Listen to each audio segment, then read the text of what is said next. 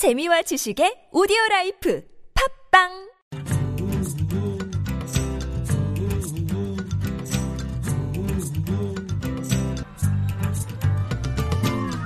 수베디의 맘프통신.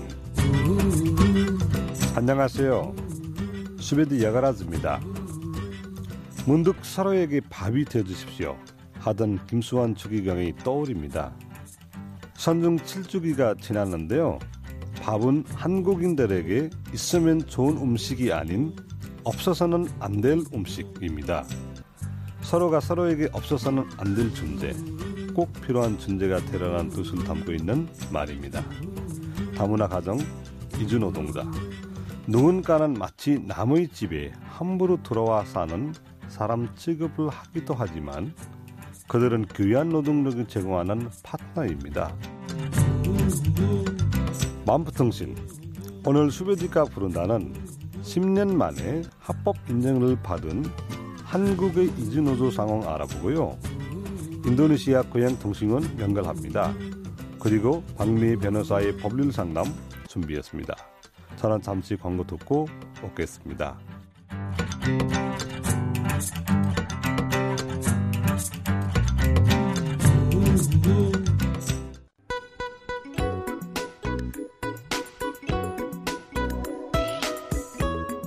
알짜배기 뉴스 알짜 뉴스 경남 고성군이 홀로 한국 국적 취득을 준비하는 결혼 이민 여성의 귀화 면접 준비를 돕기로 하고 지난달 26일부터 이달 18일까지 결혼 이민 여성 10여 명을 대상으로 간 귀화 면접 준비반을 운영합니다.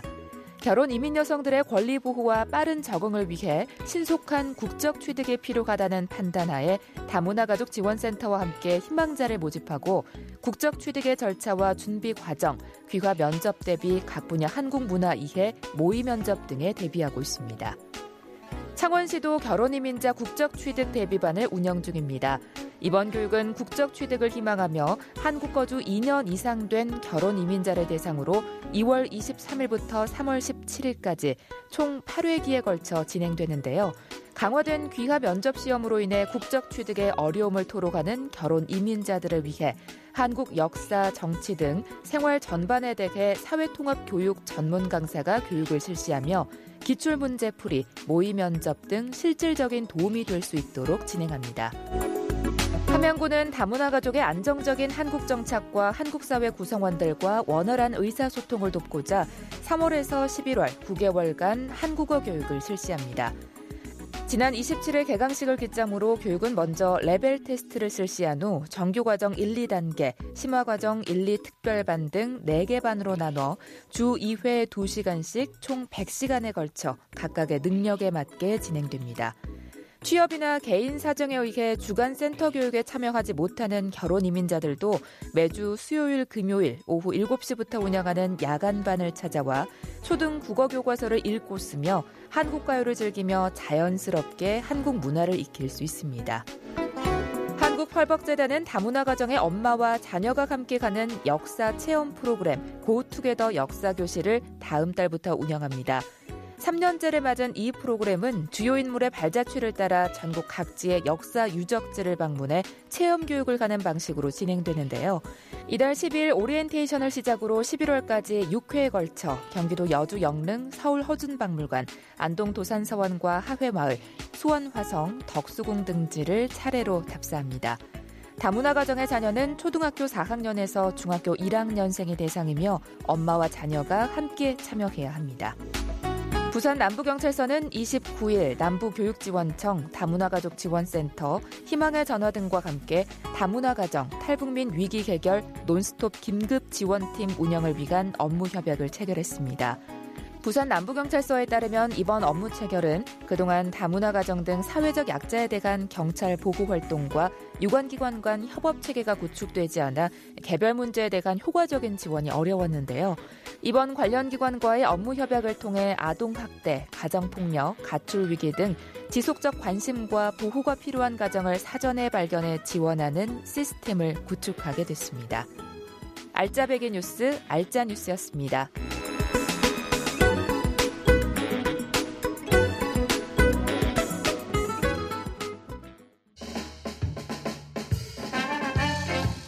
수베디가 부른다. 엄연히 한국 경제의 한쪽 을 담당하고 있는 100만 이주 노동자들. 자신들의 권리를 지키기 위해 생겨난 이주 노조가 10년이 넘는 법적 소송 끝에야 합법 노조를 인정받았습니다. 이주 노조가 처음 설립 신고서를 제출한 지 무려 10년 3개월 만에야 고용노동부가 노동조합 설립 신고증을 발급했는데요. 우다야라이 이주노조 위원장 연결해보고 이주노조의 현재 상황과 이주노조가 있기까지의 이야기를 들어보겠습니다. 위원장님 안녕하십니까? 예, 안녕하세요. 잘 계십니까? 예. 예, 위원장도 네팔에서 오셨다고 하는데 네, 어, 저는 어, 네팔 어, 동쪽에 고땅이라는 어, 지역의 내 고향이고요. 네. 네, 거기서 왔습니다. 저기는 치진 피해나 뭐 홍수 피해나 이런 거 없습니까? 예, 우리 고향도 뭐 조금 조금은 있어요. 다른 지역보다는 어, 어, 그렇게 많지는 않습니다. 네. 네. 이주노조의 정식 명칭은 어떻게 되는가요? 어, 서울, 경기, 어, 인천 이주동자 노동조합입니다.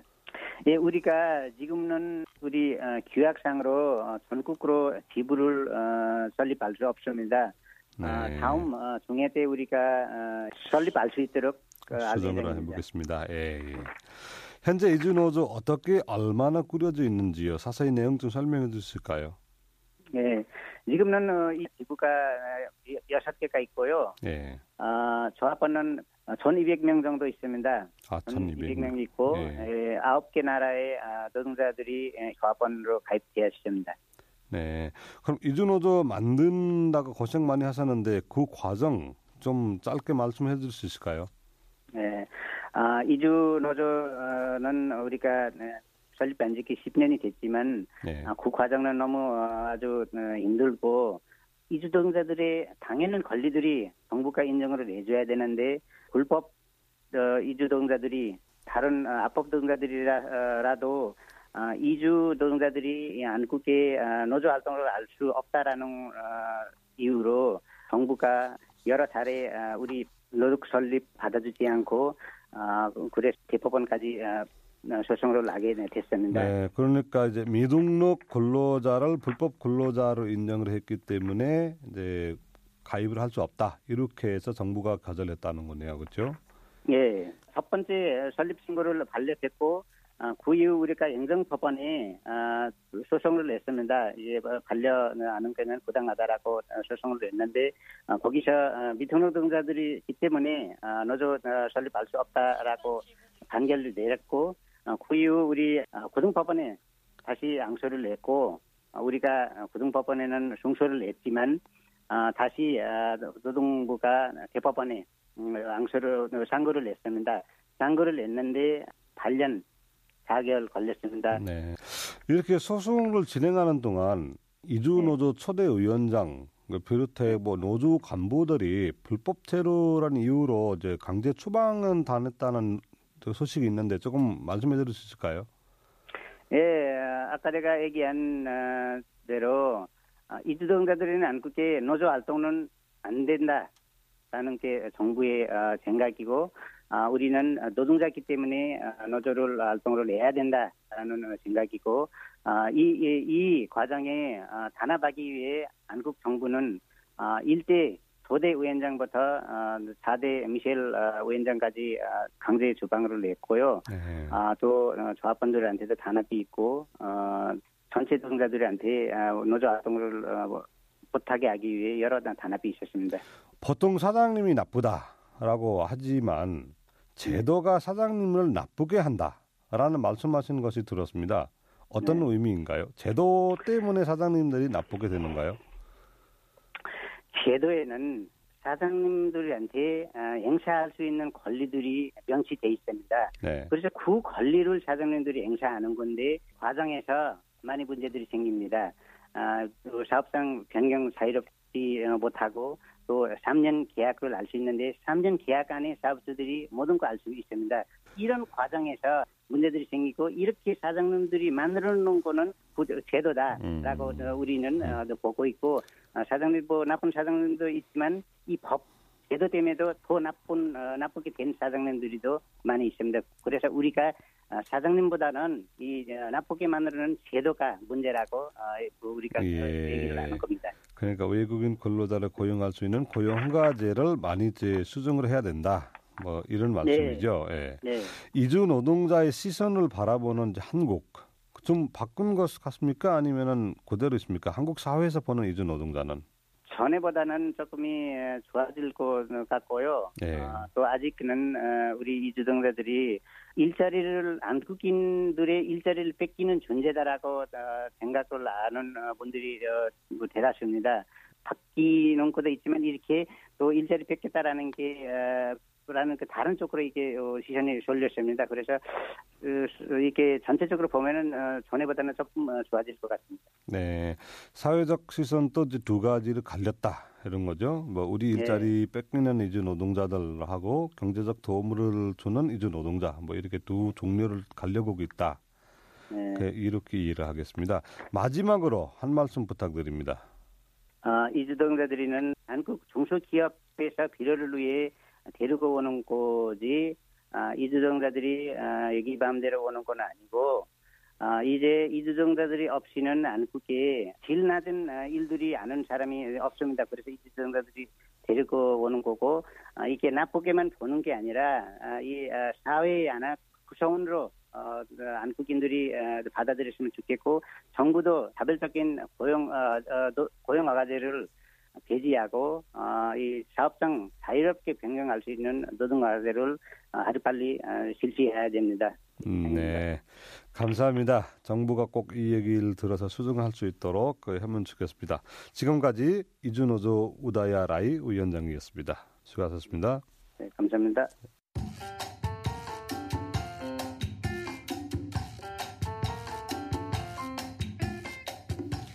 지금 여러분께서는 이주민이 주인인 다문화 라디오 방송 수베디의 만프통신을 듣고 계십니다. 수베디의 만프통신과 함께하고 싶은 이야기가 있는 분은 MBC 경남 만프통신 홈페이지에 글을 남겨주시거나 휴대전화 문자 메시지 샵 2244를 이용하시면 됩니다. 수베디의 만프통신. 청취자 여러분의 다양한 이야기를 기다리고 있겠습니다.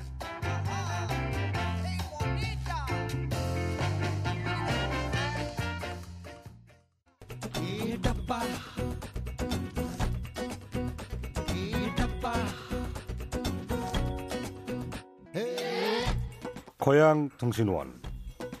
이주민들이 떠나온 고향의 뉴스를 해당 지역 통신원들이 직접 전해드리는 시간입니다. 오늘은 인도네시아 통신원 리사 노비아나 씨입니다. 리사 씨 안녕하세요. 네, 안녕하세요. 인도네시아 통신원 리사 노비아나입니다. 아직 날씨가 춥지만 곧 따뜻한 봄이 올 거라고 생각하니 기분이 좋아지는 선물입니다. 네 맞습니다. 저도 봄이 기다리고 있고요. 오늘은 어떤 소식을 준비하셨습니까? 첫 번째 뉴스입니다. 일간지 자카르타 글로브에 따르면 인구 2억 5천만 명 가운데 2억 명 이상이 무슬림인 인도네시아 의회가 금주 법안에 대한 공적회를 추진 중입니다. 번영정의당과 통일개발당 등 이슬람 정당이 5성급 호텔과 달리 섬을 제외한 모든 지역과 암소에서 주류 판매를 금지한다는 법안을 지난해 국회에 제출했습니다. 법안은 알코올 함량이 1%가 넘는 음료의 생산, 판매, 유통, 소비를 금지하고 위반자에게는 최고 10년 징역형 또는 10억 루피아 이하 벌금으로 처벌하도록 규정했습니다. 세계 최대 이슬람 인구 보유국인 인도네시아는 주류 판매가 급격히 늘어나 아시아에서 열 번째로 맥주 소비가 많습니다. 반발도 많죠. 발리섬 주민의 대다수인 힌두교 단체들이 반발하고 있습니다. 최대 힌두교 단체인 TPS는 전날 성명을 통해 만약 법안이 통과되면 관광 수입 감소는 물론 문화적 다양성과 종교적 광영이 훼손될 것이라고 주장했습니다. 네. 아깝다. 네. 부시장도 관광지에서는 술 판매를 허용해야 한다고 주장했습니다. 네, 이렇게 금주령이 통과시키려는 이유는 뭡니까? 종교적 이유인가요? 다른 이유가 있을까요? 아닙니다. 최근 청소년 범죄율이 증가하는 것도 한 이유입니다. 네, 다음 뉴스는 부탁드릴게요. 인도네시아 해상에서 불법 조업을 벌이던 외국 어선들을 인도네시아 해양부가 다시 폭파했다는 소식입니다. 인도네시아 해양 부는 최근 납포한 외국 어선들을 해상에서 폭파하며 불법 조업에 강력 대응했습니다. 네, 이런 일이 자주 있는가 봅니다. 인도네시아 정부는 지, 지난해 8월 조코 위도도 대통령이 현재까지 150척이 넘는 외국 어선을 침몰시키는 등 강력하게 불법 어업에 대응하고 있습니다. 한 가지 더 전해주실까요? 인도네시아에서 무슬림 여성 전용 오토바이 택시가 등장했습니다. 세계 최대 이슬람 국가 인도네시아는 심각한 교통 체증 때문에 골머리를 썩고 있는 국가입니다. 현지인들은 주로 오젝시라고 불리는 오토바이 택시를 이용하는데 승객의 안전을 위협할 만큼 운전이 험한 데다 가격 책정 기준도 명확하지 않습니다. 게다가 기사 대부분이 남성이라 무슬림 여성은 종교적인 이유 또는 위험한 운전 탓에 어제 이용을 허려왔는데요. 드디어 남성 중심으로 이루어졌던 오토바이 택시 시장에 여성을 위한 서비스들이 등장한 것입니다. 네, 그러면 이 오토바이 택시는 여성이 운전합니까? 히잡을 착용한 무슬림 여성을 택시, 운, 택시 운전수로 고용하고 있습니다. 지금까지 인도네시아 통신원 리사 노비아나였습니다. 네, 감사합니다.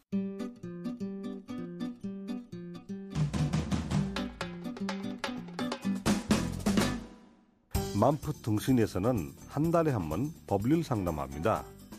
오늘 법률 상담 시간은 산업재해에 대한 알아봅니다. 박미 변호사님. 변호사님 안녕하세요. 네, 안녕하세요. 예, 잘 지냈습니까? 예, 잘 지냈습니다. 예. 근데 제가 지난번 예. 출연한 방송 들으신 주위분들이 제가 사투리를 너무 심하게 쓴다고 은근히 저를 놀리시더라고요. 제가 사투리 그렇게 심한가요? 저는 나름 이게 표준어를 쓴다고 생각했는데. 예, 제가 조금 또 서, 예, 서울 생활을 10년 넘게 한 사람이거든요. 10년밖에 안 하셨네요. 제가 한, 한국 생활 20년 하는데 아직도 한국말 많이 써들리거든요. 아, 그렇습니까? 예, 지금도 사투리 약간 들리지만, 예. 아, 뭐. 그런가요? 어, 오늘은 어떤 주제로 이야기를 해볼까요? 예. 저 오늘은 그 산업 현장에서 일하고 계시는 이주민 분들 상당수가 그 열악한 환경에서 일을 하고 계신 경우가 많습니다. 예. 뭐 우리가 흔히 말하는 그 3D 업종에 계신 분들도 많고요. 네. 그래서 그 업무 중에 부상을 당하거나 심한 경우에는 사망에 이르기도 하는데 그뭐또 내지는 직업병이라고 할 수 있는 질병에 걸리기도 하고요. 예. 그러니까 이런 경우를 통틀어서 이제 산업재해라고 합니다. 그 물론 안전 수칙이나 안전 시설 등을 잘 점검해서 이런 일이 없도록 해야겠습니다만 일단 산업재해가 발생했을 경우에 어떻게 치료를 받을 수 있고 또 근로자는 어떻게 생활을 할 수 있는지도 좀 중요한 문제입니다. 네. 근데 한국인 근로자들도 이런 뭐 산업재해를 당하기도 하지만 이주민 근로자의 경우 위험하고 힘든 노동 현장에 있는 경우가 많다 보니 그러한 위험에 더 많이 노출되어 있는 것이 현실입니다. 네. 한국에서 이제 산업재해를 당한 근로자는 어떻게 보호되고 어떻게 보상을 받게 되어 있습니까? 예, 일단 그 법 체계가 근로기준법과 그리고 산업재해 보상보험법에서 이 산업재해에 대한 규정을 두고 있습니다. 네, 가장 그 기본적이고 큰 틀의 원칙은 근로기준법에서 정하고 있는데요. 네, 그 사업주 쉽게 말해서 회사가 보상을 제대로 해주지 못할 형편일 경우를 대비하고 또 보다 체계적인 관리를 위해서 우리나라에서는 어, 1964년 1월 1일부터 산업재해 보상보험법을 시행해서 그 강제보험 형식으로 산재보험 제도를 운영하고 있습니다. 네. 산재가 발생할 경우를 대비해서 근로자를 고용한 회사나 사업주 개인이 산재보험에 가입해서 보험료를 내면 나중 혹시 근로자가 이제 산재를 당했을 때 보장을 받을 수 있다는 것이죠. 네, 맞습니다. 네. 어, 쉽게 이해를 하면 왜 우리가 살다가 당할 수 있는 혹시 모를 위험에 대비해서 생명보험이나 안보험에 가입을 많이 하시잖아요. 네네네. 예, 그것과 동일한 구조다라고 보시면 됩니다. 네. 다만 이 산재보험은 대통령령에서 정하고 있는 극히 일부의 사업장을 제외한 대다수의 사업장에서 의무적으로 가입을 해야 하고 국가를 보험자로 하고 사업주를 보험가입자 그리고 근로자나 그 유가족을 수급권자로 한다는 점이 일반 보험과는 좀 다른 점입니다. 네. 자, 그럼 어떤 근로자가 일을 하다가 어딘가에 부상을 당해서 일도 못하게 되고 입원이나 뭐 수술이 필요하게 됐다면 어떻게 해야 하는가? 일단 질문하신 것처럼 네. 다쳐서 입원을 하고 또 치료를 위해서 수술이 필요하다고 하면 제일 먼저 발생하는 비용이 뭐가 있을까요?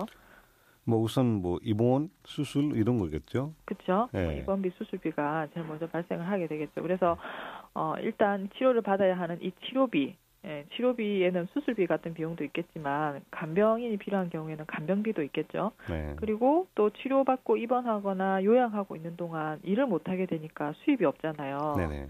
그 원래 안 다쳤으면 일을 해서 돈을 벌었을 텐데 다친 바람에 수입이 끊기면 생계가 막막해지겠죠. 네. 그래서 이런 경우를 대비해서 산재법에서는 어, 보험급여를 요양급여, 휴업급여, 장애급여, 간병급여, 유족급여 등 여러 가지를 정하고 있습니다. 그 보험 급여의 종류가 매우 많네요. 각각 네네. 어떤 경우에 받을 수 있는지 그 설명 좀 부탁드릴게요. 예. 일단 간단하게 말씀을 드리면 네. 요양급여는 치료비의 개념이라고 보시면 되고요. 네. 휴업급여는 그 일을 못하는 기간 동안 평균 임금의 70%에 상당하는 금액을 지급하는 것입니다. 네. 또 이제 치료가 끝나고도 장애가 남은 경우에 지급하는 것이 장애급여고요. 네. 어, 요양급여를 받고 치료를 했는데도 뭐 상시 또는 수시로 간병인이 필요하다는 의학적 진단이 있는 경우에는 간병 급여도 지급을 합니다. 네. 또 이제 업무상 사망에 이른 경우 사망에 이른 근로자가 있는 경우에는요 그 유족에게 유족 급여를 지급하고 평균 임금 121분에 해당하는 장의비 흔히 말하는 장례비가 되겠죠 네. 그것을 지급을 합니다 그 외에 이제 요양한 지 2년이 지나도 부상이나 질병이 일정 정도 이상이다. 그러니까 계속 병이 좀 유지된다는 네네. 의미겠죠. 그런 네. 경우에는 상병 보상 연금을 지급하기도 합니다. 네. 오늘 법률 상담은 여기서 마무리하기로 하고요. 산재에 관한 이야기는 앞으로 한 두 번 더 듣겠습니다. 지금까지 박미애 변호사였습니다. 변호사님 감사합니다. 네, 감사합니다. 네. 오늘 준비한 소식은 여기까지입니다. 네팔의 오래된 속담 가운데 이런 것이 있습니다. 삶이 있는 곳에 희망이 있다. 네팔어로는 사스라의 아스라운차. 네, 우리의 희망은 우리가 살고 있는 한국에 있습니다. 우리의 희망은 우리가 살고 있는 한국에 있습니다. 희망찬 한 주 보내시고요. 작작하실 때 팟캐스트에서 수베드의 맘통신을 들어주십시오. 팟팡에서 맘통신을 검색하시면 됩니다. 저희는 다음 주에 다시 만나겠습니다.